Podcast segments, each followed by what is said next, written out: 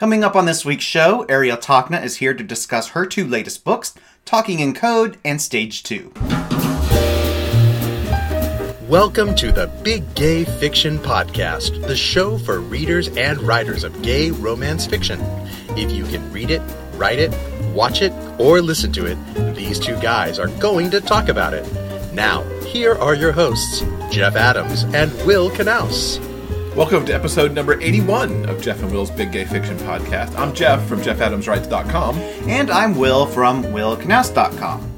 This week's episode is sponsored in part by listeners just like you. We'll have more information on how you can help support the show in just a few moments. And I'm trying to think of a cute segue, but I got nothing. Oh well. Hi. Hi. How are you?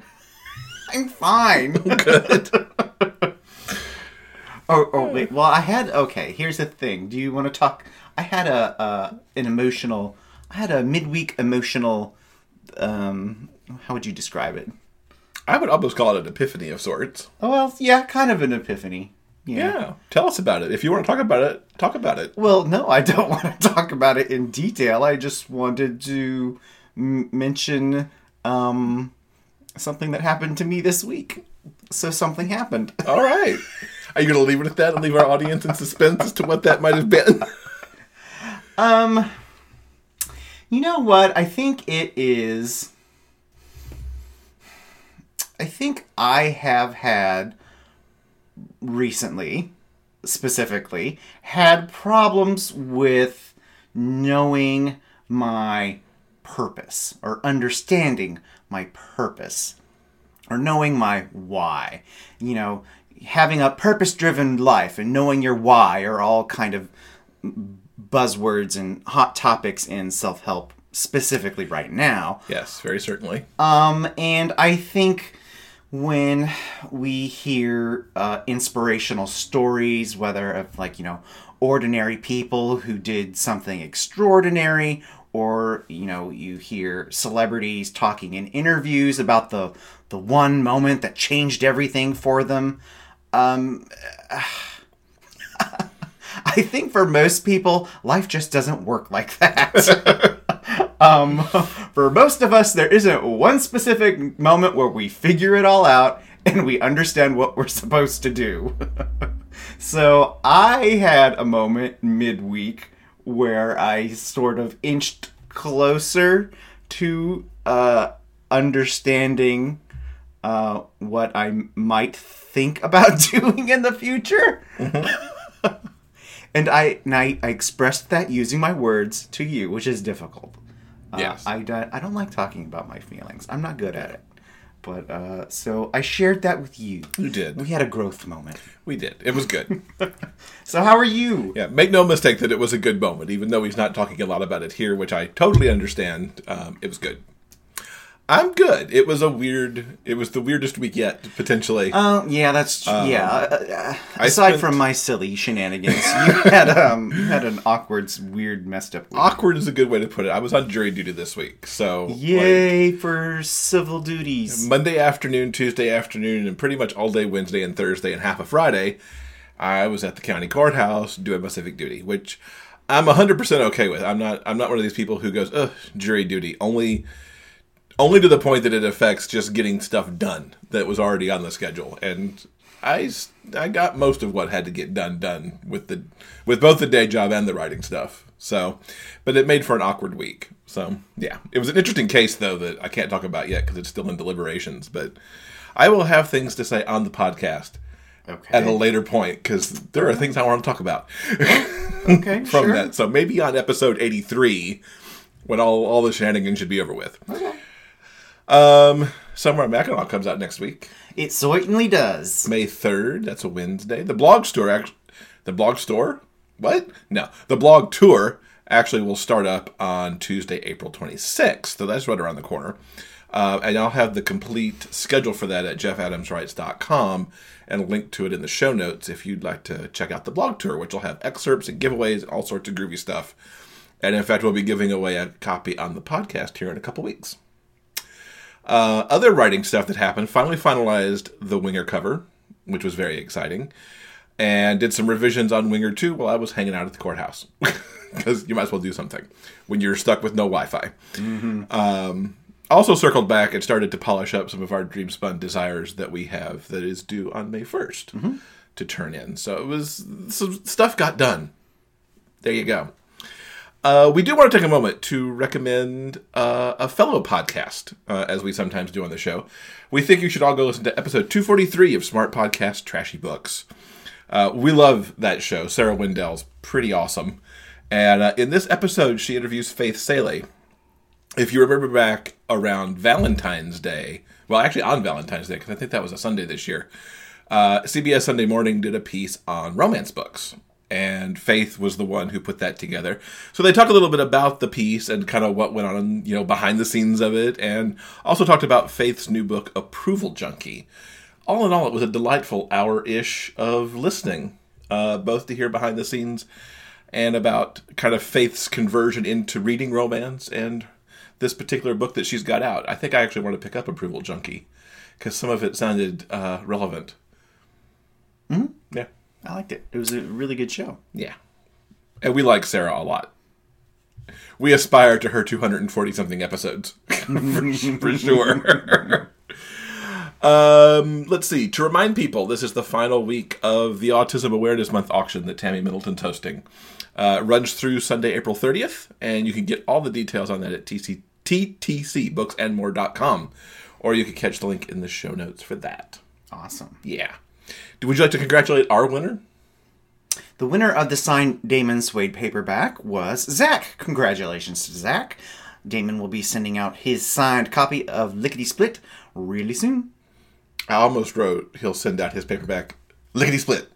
but I didn't get that cute. But now I've kind of been that cute. Oh, you're so, funny. yeah. You're so funny. Sometimes you just have to make use with the words you've got to use. I suppose. So. Yes. Um, incidentally, we want to toot our own horn very briefly and a horn. That's what I meant to say. Toot- tooting horns here.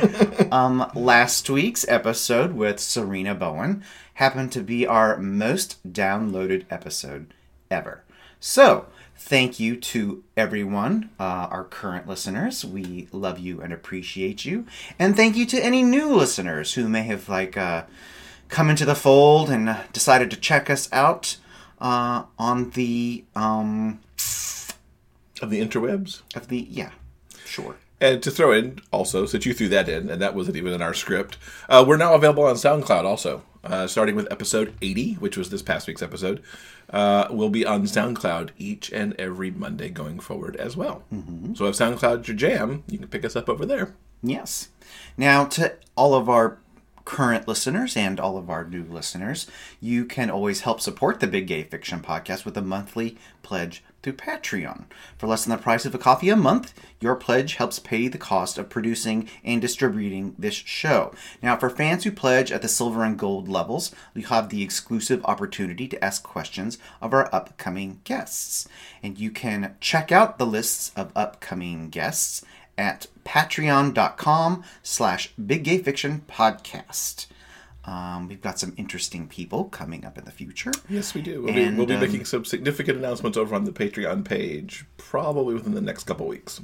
awesome we'll also be filming our bonus patreon only video episode uh, relatively soon so people who are current patrons and uh, patrons in the future, you can certainly go over to our Patreon page and ask us questions, whether about us or about books or what have you. Yes. Yeah. So if you have any suggestions for that upcoming bonus episode, be sure to drop on by. You can go to patreon.com slash big gay fiction podcast. In Somewhere on Mackinac by Jeff Adams, Jordan Monroe travels to Mackinac Island for the Somewhere in Time fan celebration weekend. Once there, he becomes attracted to local stable owner Miles Coulter. When Jordan learns the stable's in trouble, he wants to help despite Miles's resistance. As their relationship grows, he dreads the issues that face them. Can they forge a love as timeless as the romance in their favorite film? Find out in Somewhere on Mackinac by Jeff Adams. Available from DreamSpinnerPress.com, Amazon.com, and other ebook retailers. So my reading slump has come to an end. Woohoo! It was a brief slump. It was a brief, brief slump. Uh, so this week I would like to talk about Forgotten Paradise by Shira Anthony. Um, this is, let me see, book number 32 of the Dreamspun Desires line. And this particular book is, as you might ascertain from the title, an amnesia story. So, Forgotten Paradise is about Adam. He is a stressed out business guy. His family company is going through some difficult times. Uh, specifically, a larger tech firm is uh, trying to buy him out. And so he's all like stressed out about that. Uh, and his family forces him to chill out for a bit and go on a vacation. So he takes a week long uh, vacation in the Dominican Republic at a really fancy resort. And at the fancy resort, Adam meets the scuba instructor Jonah who is really dreamy and super awesome. And they go diving and they dance and they have drinks and they go to dinner and they get to know each other and they fall in love. Aww. Yeah. Although it turns out Jonah is the one with amnesia. He turned up uh, on a beach not knowing who he was 10 years prior. Uh, Oh. And so he has found his way to this resort where he now teaches tourists how to scuba dive. And uh, So he's had amnesia for 10 years? he's had amnesia for t- a decade. Poor guy. Uh, and on on the evening before Adam leaves, they uh, finally consummate their love, and that uh, physical encounter uh, unleashes the floodgates of Jonah's memory, and he finally remembers who he is. So fast forward slightly to uh, the real world. Adam has to go back to his uh, struggling family business, and Jonah realizes he is the uh, CEO of the billion dollar tech firm that is trying to take over Adam's family business. got trouble. So, so the two of them have to work through not only the family issues that face them, but the business issues and the uh, emotional stuff that that faces them. You'd think, you know, since they were having such a swell time in the Dominican Republic, they could just like pick up again when they got back home. But actually, the issues um, are a lot more complicated, especially for Jonah uh, kind of coming to terms with who he was 10 years ago um, and who he has become. He, you know, the better man that he has become now. Because he comes to realize that, you know, the man he was 10 years ago was sort of a. a uh, a douchey billionaire CEO in the like Harlequin presents vein.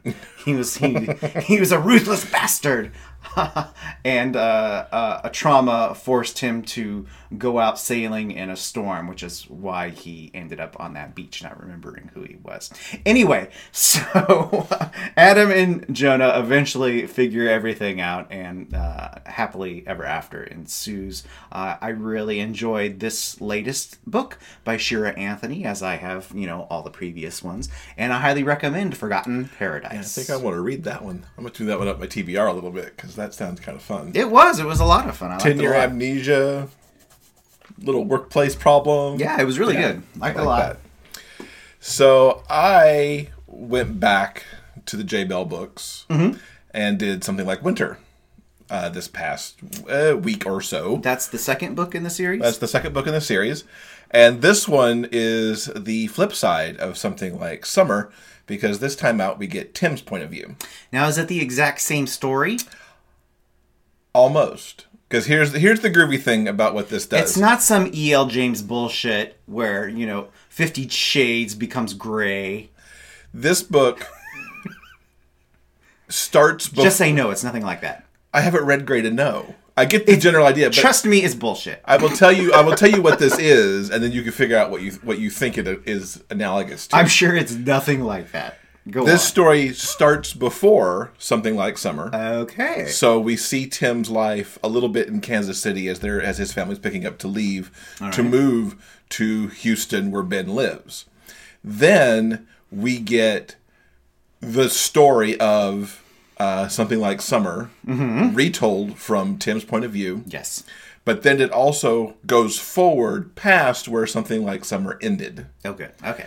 um, which I I really liked. So I liked getting the I liked getting the the beyond where summer ended to see more of what happened. Because summer left you in a good spot, but now winter takes you beyond that particular spot.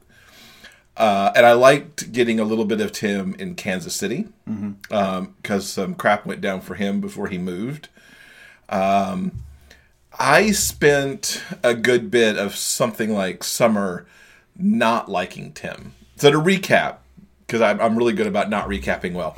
Um, summer and winter are both about the relationship that goes on between Ben and Tim that starts when they're high school juniors and for summer goes out a little more than a decade because they're both out of college and having life Uh-huh. outside of college. So it goes on about a decade. And Tim, because he couldn't come out in high school, couldn't, wouldn't come out in high school, walks away from Tim, uh, pushes Ben away rather, and changes high schools, and then they don't see each other again until uh, midway through college. And Tim does everything he can to get Ben back to the extent that occasionally you're just pissed off with Tim because he's going above and beyond what's appropriate to, to try and get Ben back. Uh, getting the story from Tim's point of view now doesn't make him less of a dick in these situations, but you at least get a lot more about where he's coming from with it. Okay. Uh, there's some really touching material in here. Uh, there was one day I was driving to the courthouse for my for my my jury duty, and I just sobbing in the car because we hit a scene that I knew was coming because of what was talked about in summer, and then the way that Jay told it just destroyed me, even though I knew it was coming. So um, you could tell also as you as you can often see with authors as they keep writing how their their style evolves and they get better and better and better. And Jay certainly did that here, where I mean, Summer was is a damn good book, but then he just gets his storytelling just goes above and beyond, and I think that's a little bit here because of what Tim deals with. Ben has a pretty good life overall from the beginning. Tim has a lot of stuff that's just not right with parents who don't really want to acknowledge his existence because he's kind of like the kid they didn't want in the first place. Um, to making some bad choices and just on and on. Pick up these books; they're really awesome. They they they they straddle the the young adult, new adult thing because of the, high school into college, but they're so good. Um, I'm really eager to see the movie even more so now because I'm curious how they'll do the movie. If they'll keep the movie more tilted towards Ben's point of view, or if they'll kind of mesh the two books together for one complete story. Cool. So yeah, uh, my written reviews on JeffAdamsWrites.com, and that'll be in the show notes. Now, not too long ago, you had the chance to talk to friend of the podcast, Ariel Tachna. Yes. Uh, she has two books that have come out. Uh, well, one that's coming out uh, very shortly because uh, Take Two is her latest Dreamspun Desire that continues the Lexington Lovers series. Love that series. I do too. They're so good. They're really good. Uh, and that is the May first book uh, for the Dreamspun line. If you've got if you're on the paperback subscription, you probably already have it because ours showed up this week. Uh, and also, she released one a little earlier this spring called, called "Talking in Code," uh, which is a menage book that uh, is very different from the Lexington Lovers books. Uh, so we talked to her about that. We also talked to her about her her job at Dreamspinner as their translations coordinator, and learned a lot of good stuff about that. So let's go check that out. I'm excited to welcome Ariel Tachna to the podcast. Ariel lives outside of Houston with her husband, daughter, son, and their cat. Before moving there, she traveled all over the world, having fallen in love with both France, where she found her husband, and India, where she dreams of retiring someday. She's bilingual with snippets of four other languages to her credit, and is as in love with languages as she is with writing. In addition to the writing, she's also Dreamspinner Press's translations coordinator. Ariel has two books out this spring Talking in Code, which released in March, and Take 2, which continues her Dreamspun Desire series Lexington Lovers, And take two arrives May 1st. Welcome, Ariel. It's good to be here. Thank you for having me back. Yeah, we're excited. We only had that little bit of you talking to us uh, at the DSP conference back in uh, 2016. So it's good to have you back to get get to talk more in detail. Yes, absolutely. So I have to ask before we get into the questions, having just introduced you, what makes you want to retire in India? Everything. Okay, that, that's we, fair. no, we went in 2003. My husband is, was born in India, um, moved to the U.S. when he was 15, and he hadn't been back. So we went in 2003, hoping to get there, you know, so that I could meet his grandparents while some of them at least were still alive. Um, I met what his the the two grandparents who were still alive, his mother's father and his father's mother, both of whom were lovely. The area of India that he's from, which is Kerala in southern India, strikes me as just an incredible place. It's beautiful, it's tropical, but the thing that I, that struck me the most about it was we were there at Christmas, and so we got there in the middle of an Indian, uh, uh, I shouldn't say an Indian, a Hindu holiday. And so there were tons of people. There, you know, fireworks going off every night, but the fireworks just weren't just going off at the Hindu temple. The Catholic Church and the mosque, that were all on the same street, put off fireworks too, because our neighbors were celebrating, and so we should celebrate with them. And then a few days later, it was Christmas. We go to midnight mass. After midnight mass, we're putting fireworks off at, at the Catholic Church, and the next thing you know, there are fireworks going off at the temple and at the mosque Oh, because we're celebrating, and so they should celebrate with us. And you don't find that kind of feeling in so many places in the world. Mhm. It, it, so too many places are all about the divisions and not about my neighbors are celebrating. Let me celebrate with them. hmm I love that. I like this little story too that your husband was born in India but grew up in the U.S. But you found him in France. Yes. there's a book there. There's yeah, a book there somewhere. exchange students the same semester in Dijon, um, and that's where we got to know each other. I had actually met him before we went to France, but I could have told you all of two or three things about him. Um, and actually, he didn't. He didn't grow up. He, he moved to the U.S. when he was 15. He was in Nigeria for most of his childhood. Oh wow, He's had an interesting life. traveler. There's a book there somewhere. Oh, I'm sure. I'm sure. well, you know, my Advent calendar story for 2015 incorporated some of our trip to India. Okay. I, I, I tend to do that. I tend to grab things that have struck me and, and have them show back up in books. oh sure. Speaking of books, let's dive in. Okay. Talking in Code, which was Yes. your book that came out back in March. Tell us what that's about. Talking in Code is a paramilitary, not paranormal, but paramilitary, meaning they're not part of the official military, um, menage romance. Uh, but it doesn't start at the beginning of the story, which is the thing that made it both interesting and challenging to write. Um, at the Dreamspinner workshop, and this was something that really struck me, Kate McMurray made a comment that the story starts when the status quo breaks Mm-hmm. in one of her presentations. And I thought, okay, that explains why Talking in Code doesn't start at the beginning, why it doesn't start the day that the three men meet. Because that's not where the status quo breaks. The status quo breaks when the way that they worked their relationship out didn't work anymore.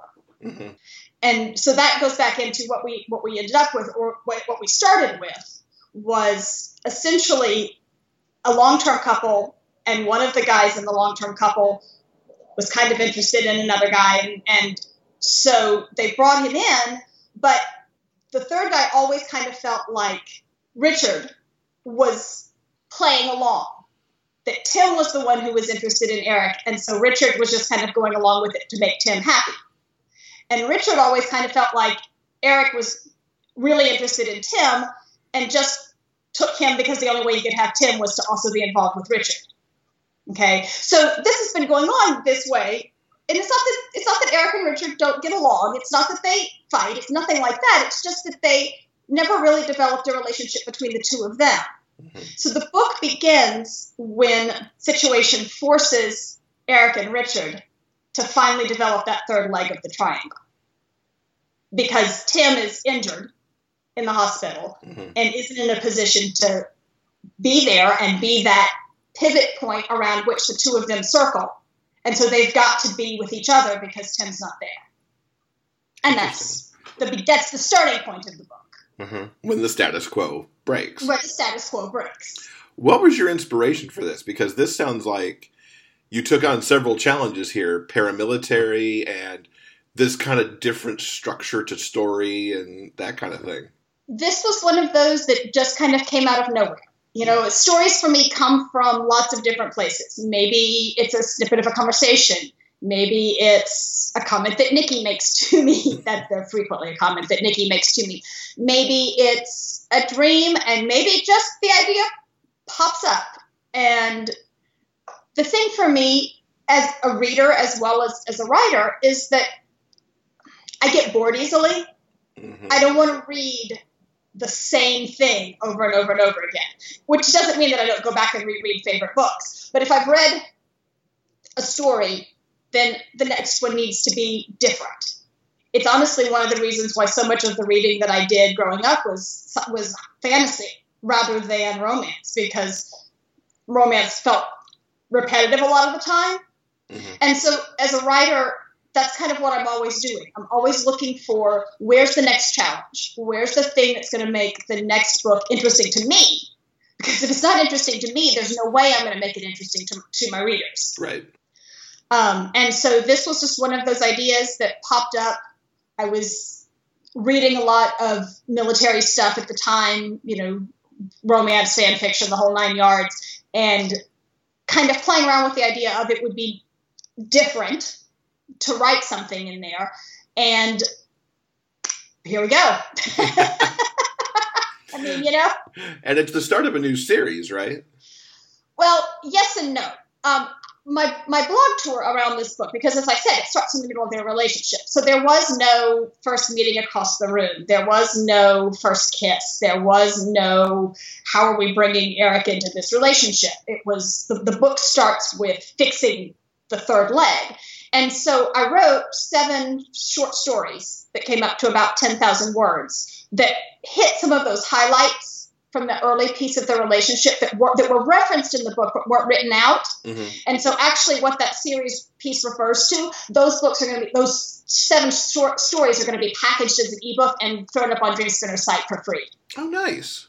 Okay. That way, people who, whether they read them in the blog tour or not, they'll be able to have them on their e-readers, on their Kindles, you know, wherever they read from, and be able to ha- keep those stories instead of having to try to always go back and find the blog posts and what if the blog closes and blah blah blah blah blah.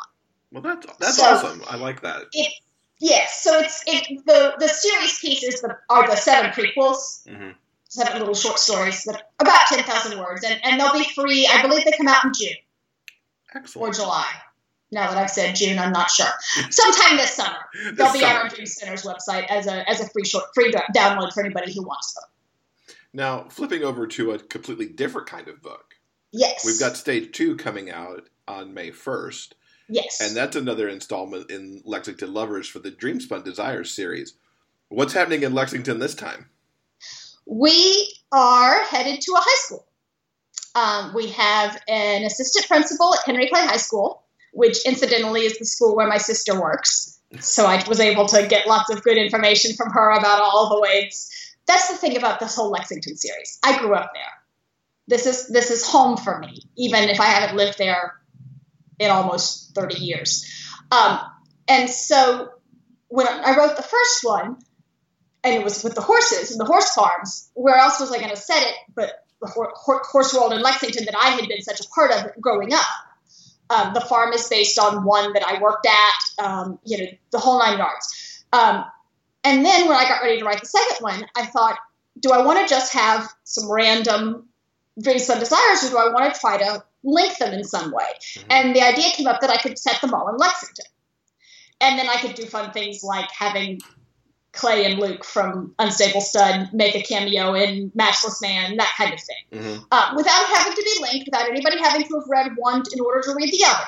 But for the people who do read them all, there's little Easter eggs. Hmm Um, so anyway, back to take two specifically, we have an assistant principal um, at Henry Clay High School who is trying to help two troubled teens.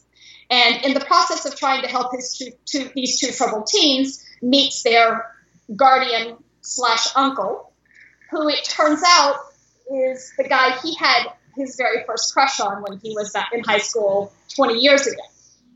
Now, the other guy didn't know it at the time, freshman, senior. You know, Thane does, does, doesn't remember Blake at all, but Blake remembers Thane. uh, Thane has a history with high school administrators. He was a bit of a bad boy in high school. And so when he comes into the office, even though he doesn't you know, he doesn't remember Blake, he has none of that history. He has his own history with what it means to be called into the office and what high school administrators are like, etc. And so he comes in with an attitude. And so you have the the sparks fly, and so it's a mixture of the one that got away and enemies to lovers, because of course when Thane walks in that office, Blake is the enemy. I can't wait to read this. Blake doesn't see Thane that way. Thane certainly sees Blake that way. Um, and the other piece of this then is Thane's only been guardian of his nephews for about six weeks, so you could almost call it a secret baby kind of thing, Mhm. unexpected kid. Um, his sister, his twin sister, had died of cancer, and he took the boys after her death, which really only barely plays in the story. It only in the sense that the, the boys are troubled, obviously, having lost their mother and having been displanted to live with their uncle. But there's also the piece of the Thane and the boys having to develop that relationship and how his relationship with them plays into his eventual relationship with Blake. Mm-hmm. Mm-hmm. That makes sense, and I'm looking forward to read this. I love second chance stories, and then you throw, you know, friend enemies to friends in there too. It's Yes. gonna be fun. Yes. I like how you incorporate uh, children slash teenagers slash siblings in the books. Like I really liked Matchless Man with Mhm. how the the romance in that was almost of an equal weight to how the brothers were forming their relationship too. Right. Well, you know, we, nobody exists in a bubble. The relationship that certainly in a romance you have to have a romantic relationship, or you don't have a romance. Right. But the idea that you would that the only characters who matter, the only characters who influence things are the two main characters, or if we go back to talking in code, the three main characters, just doesn't hold weight. I mean, you know, go back to my husband and me for a minute. If it hadn't been for our friend Brian, who was the best man in our wedding, telling my husband, "Hey, you do know she's interested in you, right?" and he says, "No." I couldn't have been any more obvious. I mean, really, I couldn't have been any more obvious. If it hadn't been for Brian, I don't know that my husband would have ever gotten a clue. hmm And now, you know, 20 years, almost 21 years later, well, 25 if you count from when we started dating, you know, where would I be? Maybe not where I am, you know? So romance doesn't happen in a vacuum. And not including those other things, to me, does a disservice to the, to the depth of the story. hmm Absolutely. How Um, many more- especially in the case of like the brother in Matchless Man or the nephews in Take Two, where those relationships are going to impact not just the romance, not just the falling in love piece, but the long term life piece. hmm You know, if if Brent and Navashen are going to be together, Akshat's going to be a part of that. Yep. Not in a romantic sense, but he's going to be part of their lives, and his presence is going to impact that. And that if if Brent weren't okay with that, if he didn't know how to manage that, the rom- the romance wouldn't be believable. And the, the same thing is going to be true with with Blake and Thane. If the nephews can't, if they can't fit into that creation of a family, then that romance isn't going to be believable.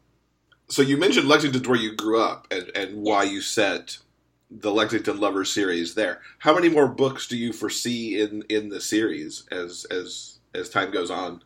Um, I have one more already sort of basically plotted out. Um, the answer is as many as I feel like writing, because with it not having, I mean, Lexington's a, not a huge city, it's not Houston, but 300,000 people, two universities, the horse industry, you know, there's a lot going on in Lexington.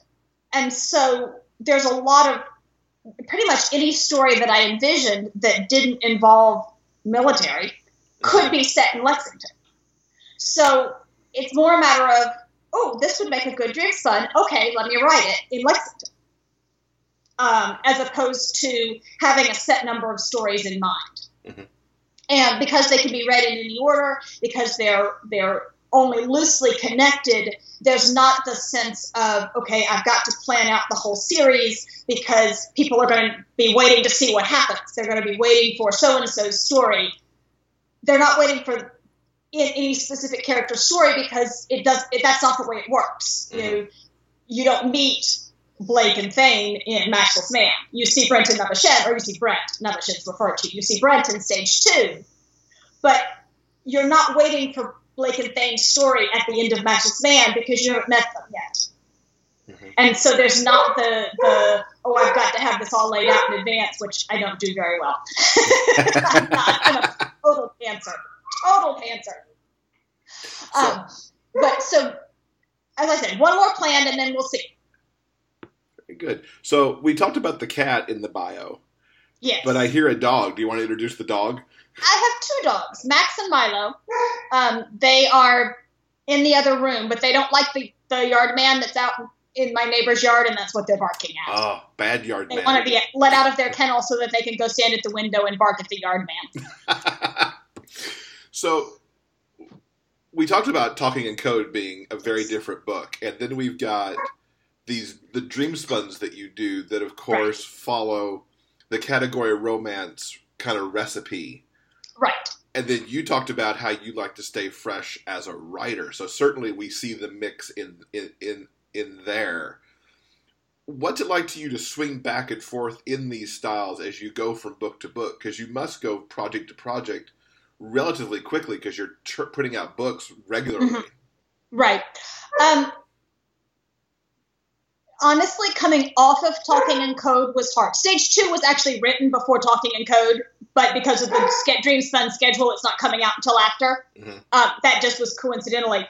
But it is coming off of Talking in Code and going into my next project, which is the third of my At Your Service series, which is the stories inspired by um, waiters that I have known in various places, the restaurants in the world. Um, this one is set in Germany, and, but coming off of Talking in Code, which was an immediate drop you into the middle of the action, drive you as hard as I co- as I could kind of story, to the new Waiter book, which is a much slower start. It was definitely an adjustment, um, and I think it took me a little bit longer to go to do that transition than I expected. Mhm. Um, course, I'm also going to blame part of that on the fact that I finished talking in code, and then I and then I had the idea for the prequels, and so went and started. So I wasn't quite like I was trying to start the next project while I was still hadn't quite let go of talking in code yeah because I was doing the, the short stories around it. Um, and then, of course, with all the edits and everything that hit, it was a long time before I was completely out of that mindset. And so th- it was a bit of a challenge to switch gears this time, um, more so than I expected. how many projects do you tend to have going at once Um, it depends. It depends on whether I'm writing with Nicki, which we're currently not working on something. Um, we finished Stronghold, and we have one more book that we're going to that we have planned together, but we haven't started it yet because she has a Dreamspun deadline for the end of this month, and she doesn't juggle projects as well. And I shouldn't say as well as easily as I do. Mhm. Um, and so she tends to, especially if she has a fixed deadline, she tends to write one thing and then be done with it and then go to write the other one. So at the moment, Nicki and I don't have anything that we're working on together. Um, and we should say I that's have- nicki bennett who you've yes, Partnered Nicki up Bennett, with a who I, number of I write with on occasion. Um, I try to make it more frequently, but you know, life keeps getting in the way, hers or mine. Because you know, with all the gearing up for the Paris Book Fair last month, I didn't get a whole lot of writing done the last three months myself. So that's why I tend to have lots of releases in the spring and not as many releases in the fall because in the spring when I'm writing or I'm not writing. So when I'm writing, the release the books then come out, you know, six months after that. Um, anyway, at the moment, I have what I would consider two active projects plus some things that I've written a little bit on. I've written a little bit on, and might and you know may eventually go back and pick up.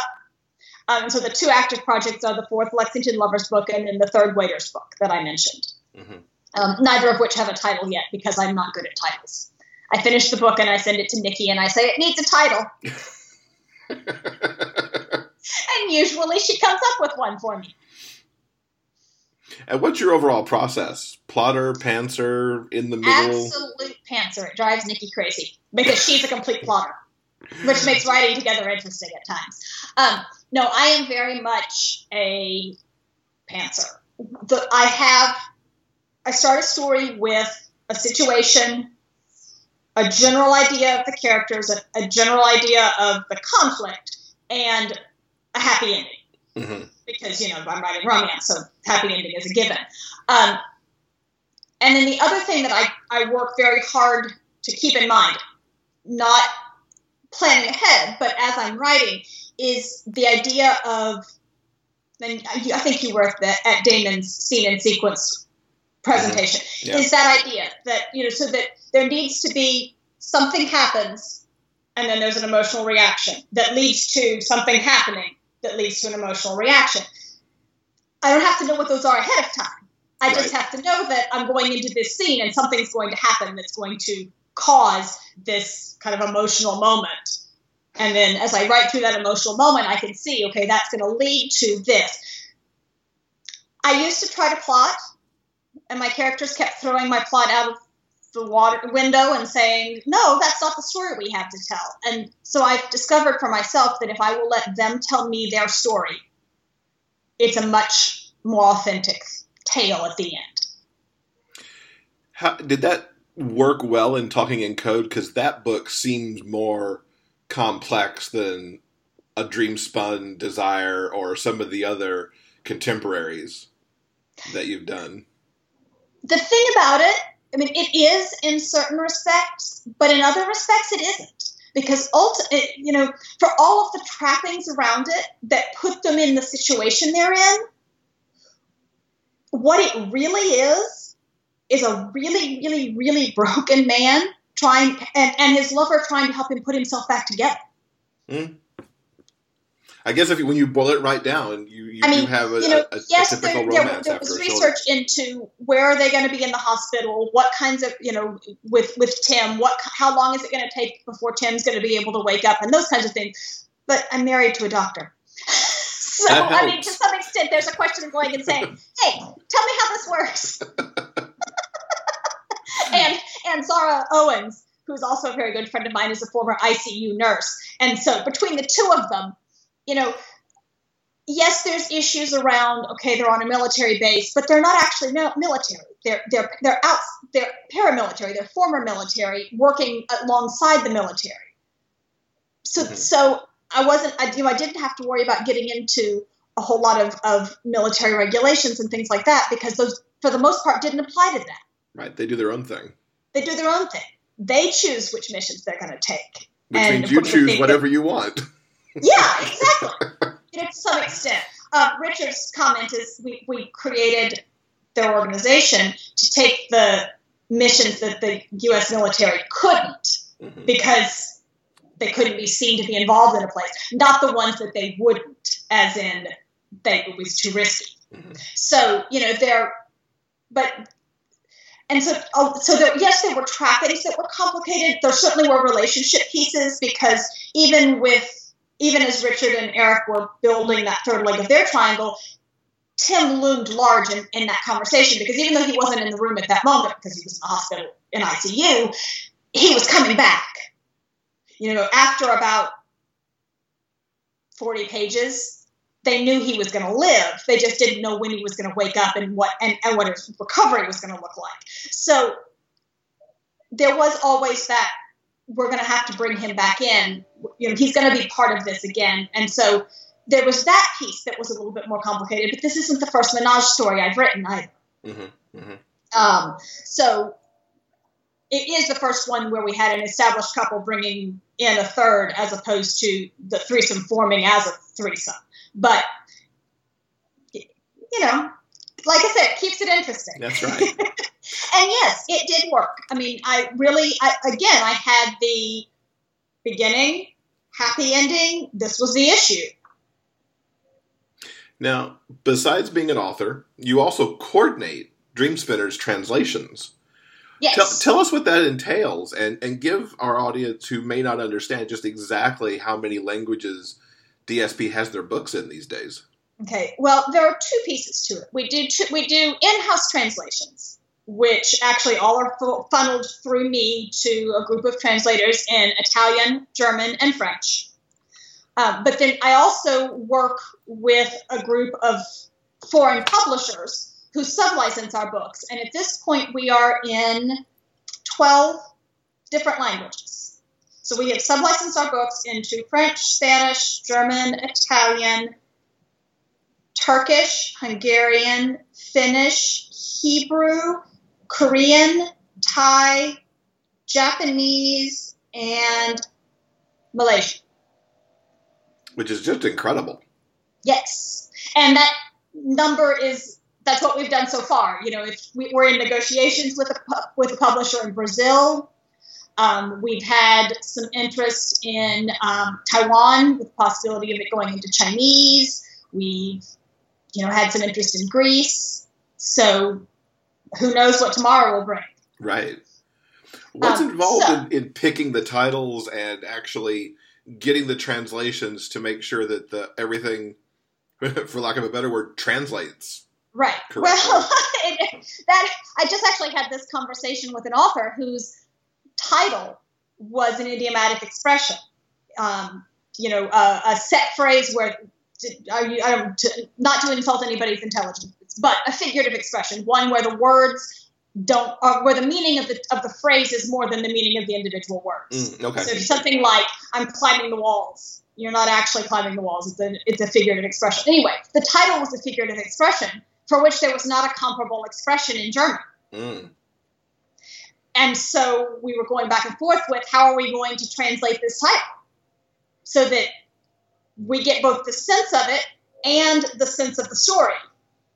Mhm. We finally found a compromise, um, but it was not a, it was not a simple thing. It was not an oh let's call it this. Mhm. Um, so for the ones that, for the ones that are sub-licensed, those publishers approach us and they request the rights to the books that they feel are going to work in their markets for their publishing houses. Um, so I mean, I have a monthly newsletter that I send out to them with all of our upcoming releases, so that they're aware of what our books are. But it's up to them ultimately to decide what they're going to publish.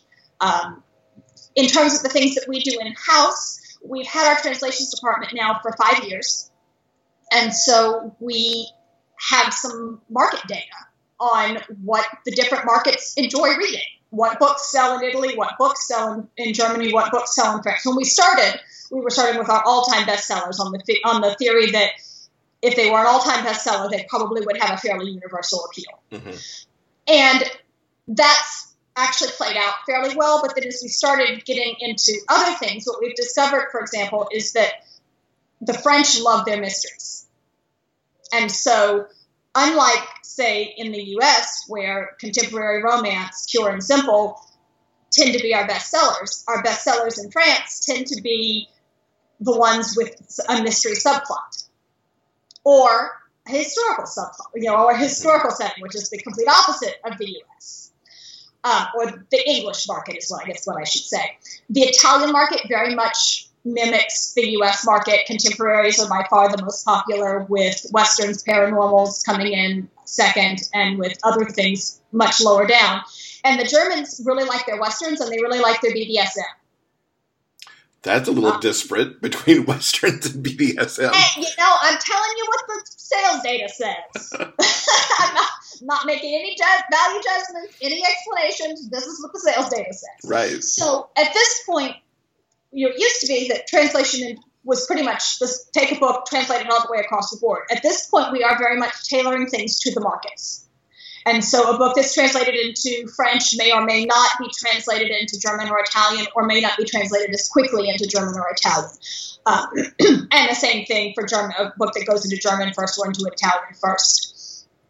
Uh, but we're very, very excited about the growth that we've seen. We have just this year managed to get a, enough German translators that we're now up to a German translation every week. We've been at that level for Italian for a while. Um, at French, we're actually working on moving to six a month instead of four a month. We had been doing a release a week, but now what we're going to do is a novel a week and a couple of novellas each month. Mm-hmm. And because this is where we're seeing growth, we had huge growth across the board in all three languages last year for the second year in a row, where we've had significant, like three digit percentage growth mm-hmm. across the board. Um, and so it's kind of hard to argue with actually the French growth was 3,000%. percent mm-hmm. Kind of hard to argue with that, with, with those growth figures. Absolutely. I mean, that's just amazing. And it even extends to like formatting some of these books into new creations because there are the ones that we saw at the DSP conference yes. that are becoming the graphic novels in yes. some markets. That's right. Um, and that's starting, actually starts um, with our, one of our Korean partners. But we have the rights to those images. And so um, we have a French translator who also speaks Korean, who is translating, and English, um, who is translating the graphic novels from Korean back into English because they're being created in Korean from the Korean translations of those books. Mm-hmm. So she's translating them back into English so that the authors can go through them and make sure that the dialogue reads in English the way they want them to be read. And then at that once those are complete in English, we'll actually be able to have those translated into any language we want to have them translated into.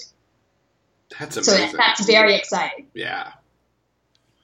That must be an exciting part of your job to get to work in that separate from your from your author oh, side, yes. since you do love language so much. I do. I do.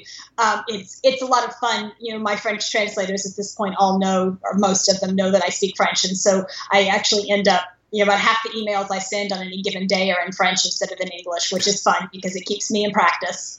Absolutely. so, in terms of the rest of the year, you mentioned the fourth Lexington novel being worked on, along with the next one in At Your Service. Anything else, kind of, that we can look forward to as as 2017 rolls on? No, um, no. I, mean, I hate to say, I hate to say it that way, but the reality is that I finished talking in code, and then all the preparation for the Paris Book Fair hit. Right. And during that time, I do very little writing. And so my, my comment about my books all coming out in the first six months of the year and then nothing in the second half of the year, there's a reason for that. Yeah.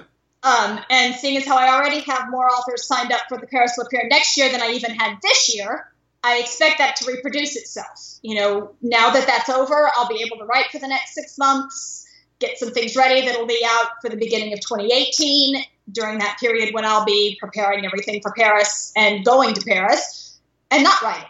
Right. So we'll talk again about this time next year for Lexington 4 and at your service. Exactly. so, what's the best way for folks to keep up with you online so they can track everything with your writing and your and your translations and everything else that goes on? Um, I'm on Facebook as Ariel Tachna. Um, I do have an author page that I always forget about, so friend me on my on my profile. That's a much better way to get information from me. Um, I am on Twitter, except that at the moment my phone is not cooperating, so I am not on Twitter very much. um, at Ariel Tachna, and then um, they can check out my website at arieltachna.com. You have branded yourself perfectly. Poppy would be proud. I did that for enough years for Dreamspinner. All those lectures I gave about how to make sure you're branded. Practice what you preach. That's right. That's right. Well, Ariel, thank you so much for being with us. It's been uh, excellent talking with you. My pleasure. Want to be among the first to know what's coming up on the Big Gay Fiction Podcast? Join the Big Gay Fiction Podcast monthly newsletter. As a subscriber, you'll get our exclusive coloring pages that you can download and color. You can even send us your artistic creations and we'll display them in our online gallery. Go to biggayfictionpodcast.com and sign up on the homepage. Well, I think that'll do it for this week. so. Coming up in episode 82, Dreamspinner Press Associate Art Director and now coloring book author Paul Richmond is going to be here, along with cover designer Aaron Anderson. And they're going to join us for a little coloring book party. That's right. We, you know, some shows have cooking segments. We do coloring segments because why not? Yeah, it's a lot of fun. So be sure to come back and check it out. Until then, everyone, please keep reading, and we'll see you next week. For detailed show notes and the complete episode backlist, go to biggayfictionpodcast.com. New episodes are available every Monday on all major podcast distributors and YouTube. Thanks for listening. We'll see you next week.